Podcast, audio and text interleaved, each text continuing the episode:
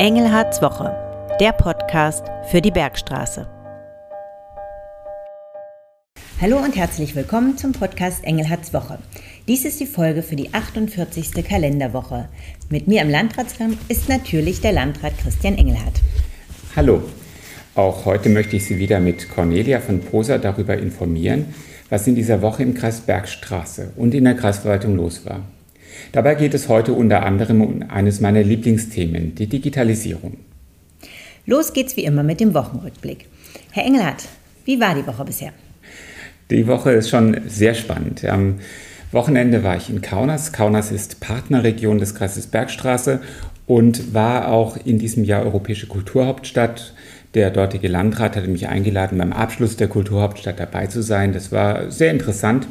Und ähm, nachdem Corona es unmöglich gemacht hatte, Partnerschaften zu pflegen, war das auch ein gewisser Wiederauftakt.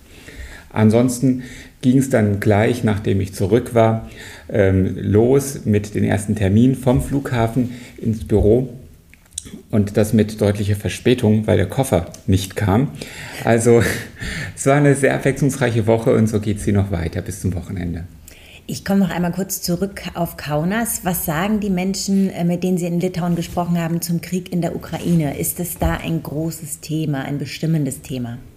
Ja, das ist dort ein großes Thema. Es ist vor allem deshalb ein großes Thema, weil die Menschen dort Angst vor russischer Aggression auch Litauen gegenüber haben. Das ähm, kann man, glaube ich, aus der Geschichte heraus verstehen. Ähm, Litauen war ja Teil der Sowjetunion ähm, hat sich aber nicht als Teil der Sowjetunion verstanden, sondern die Menschen dort haben sich eher als besetztes Land empfunden, also von Russland besetzt. Und äh, sie sind halt äh, geostrategisch nicht direkt an das große Russland grenzend, aber an die Exklave Königsberg grenzend gelegen. Und ähm, nicht ohne Grund herrscht dort derzeit noch Ausnahmezustand. Und welche zusätzlichen Themen gab es in dieser Woche in der Kreisverwaltung? Also ich bin immer noch mitten in den Etatplanungen. Das sind intern die größten Themen. Wir planen ja nicht nur die äh, Etats für die Kreisverwaltung an sich, sondern für viele Gesellschaften, ähm, an denen der Kreis beteiligt ist. Ähm, aber es gab auch weitere große Themen. Wir hatten einen Wasserstofftag, bei dem es darum geht, wie Wasserstoff als ähm, Energieträger eine größere Rolle spielen kann, ähm, damit wir die Energiewende äh, schaffen. Dann gab es ein Netzwerktreffen der Kulturschaffenden. Wir haben in Rimbach eine neue Talent Company eröffnet. Jetzt gleich geht es um Regionalplanung, dazu fahre ich jetzt gleich nach Frankfurt. Also es war eine Woche mit sehr vielen inhaltlichen Themen, auch die bearbeitet wurden. Können Sie auch ein besonderes Highlight benennen? Das Highlight war ganz sicher Kaunas. Das war schon beeindruckend. Jetzt bin ich nicht der allergrößte Kunstexperte, und ähm, ähm, in meiner Familie gibt es Personen, die lieber in Kunstmuseen gehen als ich, aber mich hat das sehr beeindruckt, insbesondere die Yoko Ono-Ausstellung. Äh, Yoko Ono, die ähm, ja, Frau von John Lennon, ist äh, Künstlerin und macht solche Aktionskunst, Kunst, bei der der Besucher selbst Teil des Kunstwerkes gibt, wird. Ich bin zur Ausstellung gegangen und hatte nur gebremst Lust, war danach aber komplett begeistert. Wir wollen heute ja uns mit dem Thema Digitalisierung beschäftigen. Und dies ist ja eins Ihrer Lieblingsthemen sozusagen, wenn ich das so sagen darf. Ähm, warum ist Ihnen das Thema so wichtig? Das Thema ist mir deswegen so wichtig, weil die Digitalisierung sehr schnell sehr vieles verändert. Und dazu reicht mal ein Blick zurück. Diese Smartphones, die wir heute haben, die gibt es noch gar nicht so lange. Die sind ähm, in den 2000er Jahren ist erstmals dieses Apple-Smartphone auf den Markt gekommen. Ich weiß nicht genau, vielleicht 15 Jahre her. Und jetzt sollte man überlegen, was sich dadurch alles verändert hat. Ähm, wie sich die Art und Weise, wie wir kommunizieren, verändert hat durch Anwendungen wie WhatsApp, ähm, wie sich die Art und Weise, wie wir konsumieren, verändert hat. Wir kaufen vieles online, Bankgeschäfte werden online abgeschlossen. Das heißt, ähm, die Digitalisierung verändert. Sie verändert vieles und äh, diese Veränderung, die passiert. Und es ist nun die spannende Frage, nutzen wir die Veränderung äh, als Chance, ähm, um besser zu werden, um vielleicht auch Dinge einfacher zu machen, zumal äh, oder nutzen wir oder sehen wir die Veränderung eher als Risiko Ich möchte diese Veränderung als Chance nutzen und aktiv daran mitwirken und deshalb ist mir die Digitalisierung so wichtig. Zudem habe ich persönlich Spaß an Technik, das kommt noch dazu. Und wie sieht die Welt Ihrer Meinung nach in 20 Jahren aus? Fahren unsere Fahrzeuge dann alle autonom oder werden wir dann überhaupt noch Papier und Stift benutzen? Ganz sicher werden wir in 20 Jahren autonom fahren. Davon bin ich überzeugt. Die Technik ist jetzt schon sehr weit entwickelt. Es müssen noch viele Rahmenbedingungen geklärt werden. Und äh, auch, äh, das ist ja auch für Deutschland ganz typisch, es muss erstmal auf Herz und Niere getestet werden. Ist auch gut so, denn wir wollen ja dadurch keine Risiken eingehen. Ähm, wir werden sicherlich in virtuelle Welten eintauchen mit diesen Datenbrillen. Ähm, die Virtual Reality wird eine ganz andere Rolle spielen oder Metaverse, wie das Ganze inzwischen auch genannt wird. Ähm, das heißt, die Digitalisierung wird schon das Leben ein ganzes Stück weiter ändern und wie schnell das sehen kann, hat ja die Corona-Pandemie gezeigt.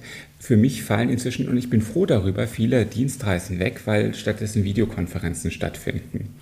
Ähm, mit Papier und Stift werden wir aber weiterschreiben. So wie wir heute ja schon die meiste Korrespondenz mit E-Mail machen, aber besondere Dinge, ich denke jetzt mal einen Liebesbrief auf Papier schreiben, am besten noch mit einem schönen Füller und ein bisschen Parfum drauf sprühen. So ist das ähm, sicher auch zukünftig so, dass besondere Dinge ihren Wert behalten. Aber vielleicht schreibt man dann eben nicht mehr mit dem Kuli auf Papier, sondern weil es was Besonderes sein soll mit dem Füller. Also Papier und Stift bleibt, aber viele werden sicherlich auf dem Tablet schreiben und ich muss sagen, seit einiger Zeit habe ich Zeitungen nur noch online abonniert. Das macht es mir einfacher. Ich habe sie sofort da, wenn ich sie möchte. Und das zeigt diesen Wandel. Jetzt haben Sie viele Vorteile der Digitalisierung thematisiert. Sehen Sie auch Nachteile? Nachteile der Digitalisierung eigentlich weniger, wenn wir lernen, gut damit umzugehen. Das heißt, die Digitalisierung bedeutet ja, dass ich die Informationen, soweit ich zu Hause vernetzt bin, und sehr viele Leistungen nach Hause holen kann. Ich muss zukünftig vielleicht nicht mehr für jeden ähm, Arztbesuch zum Arzt gehen, sondern ich werde äh, telemedizinische Konzile haben. Das heißt, ich kann mein Rezept auch online bestellen. Der Arzt wird mich dabei auch über den Monitor anschauen. Und ähm, äh, die Frage ist, wie nutze ich die damit gewonnene Zeit? Bleibe ich zu Hause hocken, auf dem Sofa oder nutze ich die gewonnene Zeit, um vielleicht trotzdem vor die Türe zu gehen, trotzdem Kontakt mit Menschen von Auge zu Auge zu pflegen? Das heißt, die entscheidende Frage ist, wie gehen wir damit um? Nutzen wir die Chancen und die Freiräume für uns selbst im Positiven? Und ähm, das äh, ist etwas, was ich hoffe und äh, soweit wir als Kreis auch ein Beispiel in dem Schule, Schulen ermöglicht wird, diese Themen mit Schülern zu erarbeiten, wollen unseren Beitrag dazu leisten, dass die Chancen der Digitalisierung gut genutzt werden. Gehen wir genauer auf den Bereich Kreisverwaltung ein und das Thema Digitalisierung. Wo genau ähm, haben Sie da als Landrat Gestaltungsmöglichkeiten? Was kann der Kreis da unterstützen? Das allererste ist natürlich, dass wir uns selbst digitalisieren, als große ähm, Einrichtung, als Arbeitgeber, dadurch auch attraktiver werden, ähm, es den Bürgern einfacher machen, mit uns in Kommunikation zu treten. Wir nutzen ja die Möglichkeit der Digitalisierung auch für die Kommunikation, wie dieses Podcast zeigt. Ähm, und der Kreis ist natürlich gemeinsam mit Städten und Gemeinden äh, in der Aufgabe, die Entwicklung von Infrastruktur zu unterstützen. Warum habe ich das jetzt so kompliziert ausgedrückt? Nehmen wir den Netzausbau im Internet. Eigentlich machen das die Unternehmen, also zum Beispiel die Telekom, die GGEW, die Integra. Ähm, aber das funktioniert nicht überall, weil es nicht überall wirtschaftlich ist. Und da kommt dann der Staat ins Spiel. Und wir sind beispielsweise sehr aktiv, weil die ursprünglich gar nicht an den Kreisbergstraße gedacht hatten, ein bisschen zu weit weg von Frankfurt. Wir sind Teil der Gigabit-Region Frankfurt-Rhein-Main geworden um zu befördern, dass überall Glasfaser angeboten wird als nächster Schritt der Datenautobahn, nachdem auch mit Engagement des Kreises der Ausbau mit 50 Gigabit schon vor einigen Jahren abgeschlossen werden konnte. Wir sind auch engagiert, um dafür zu sorgen, dass die Mobilfunklücken geschlossen werden, denn Internet wird zukünftig auch immer mobiler werden. Oder, und da hatten wir eine echte Vorreiterrolle, wir waren glaube ich, der erste Flächenlandkreis in Deutschland, der das gemacht hat. Wir hatten allen Städten und Gemeinden ähm, äh, Hotspots für den Ortskern zur Verfügung gestellt, damit die Bürger dort zum Beispiel im Café sitzen können und im Internet surfen.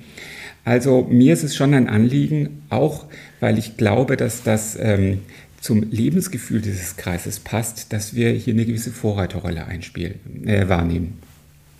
Die Digitalisierung ist ja auch an den Schulen ein großes Thema. Das hatten wir bereits in einer der letzten Folgen berichtet. Spannend ist aber, äh, dass der Kreis den Schulen ja nicht nur die Schulen ja nicht nur ans Glasfasernetz anschließt, sondern dass zum Beispiel Grundschulen auch iPad-Koffer zur Verfügung gestellt bekommen oder Software. Ähm, ja, also die iPad-Koffer, die hatten die Grundschulen schon seit einiger Zeit, weil Kinder, ähm, kleine Kinder eher mit Tablets als mit Rechnern mit Tastatur arbeiten. Wir Erwachsenen können mit Tastatur viel schneller schreiben, aber für Kinder sind Tablets erstmal ein guter Zugang ins Internet. Und ähm, in der Corona-Pandemie haben wir dann die Anzahl der iPad-Koffer nochmal erweitert. Da haben wir doppelt gedacht. Zum einen dachten wir, dann äh, haben die Schulen noch mehr Möglichkeiten, wenn Unterricht stattfindet, in Präsenz.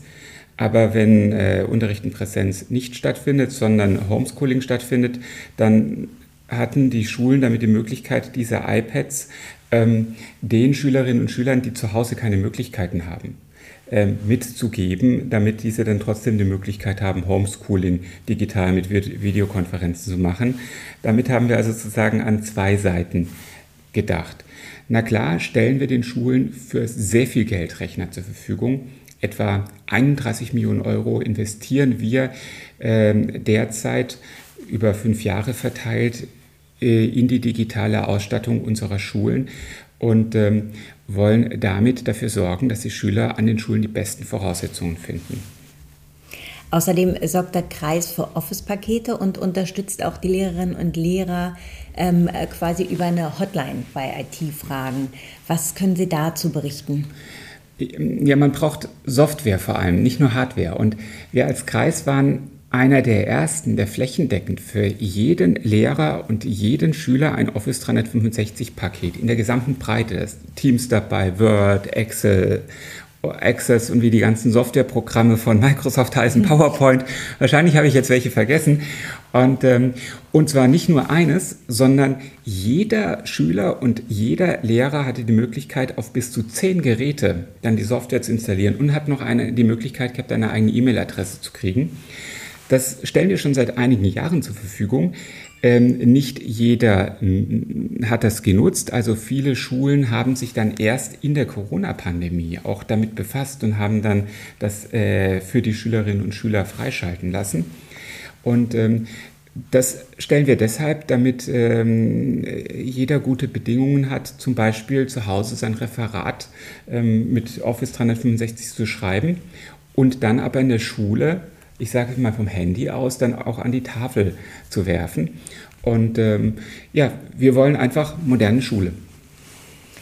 Zum Abschluss des heutigen Podcasts äh, mal noch was ganz anderes. Über unsere E-Mail-Adresse podcast.kreis-bergstraße.de hat uns eine Bitte erreicht. Und zwar hatten Sie in Episode 2 von einem Termin äh, berichtet, bei dem Sie waren bezüglich des Zustands des Waldes. Hier gab es die Bitte, ähm, dass Sie da noch mal ein bisschen genauer drauf eingehen. Wie ist der Zustand des Waldes in unserer Region? Ähm, ja, der Zustand des Waldes ist schon nicht gut, auch wenn er hier im südhessischen Raum äh, aufgrund der Artenzusammensetzung im Wald doch noch besser ist als in manchen ähm, anderen Räumen in Deutschland. Das heißt, ähm, die Sommer mit zu wenig Wasser, mit relativ viel Sonne setzen die Bäume unter Stress. Ähm, weil wenn die Sonne stark scheint, brauchen die Bäume eigentlich auch viel Wasser. Mhm. Und ähm, äh, gestresste Bäume sind dann anfälliger für Schädlinge und deshalb sterben einige Bäume ab. Und ähm, äh, wir müssen uns deswegen ähm, mit der Frage befassen, wie sich der Wald diesem Klimawandel, den es ja gibt, anpassen kann.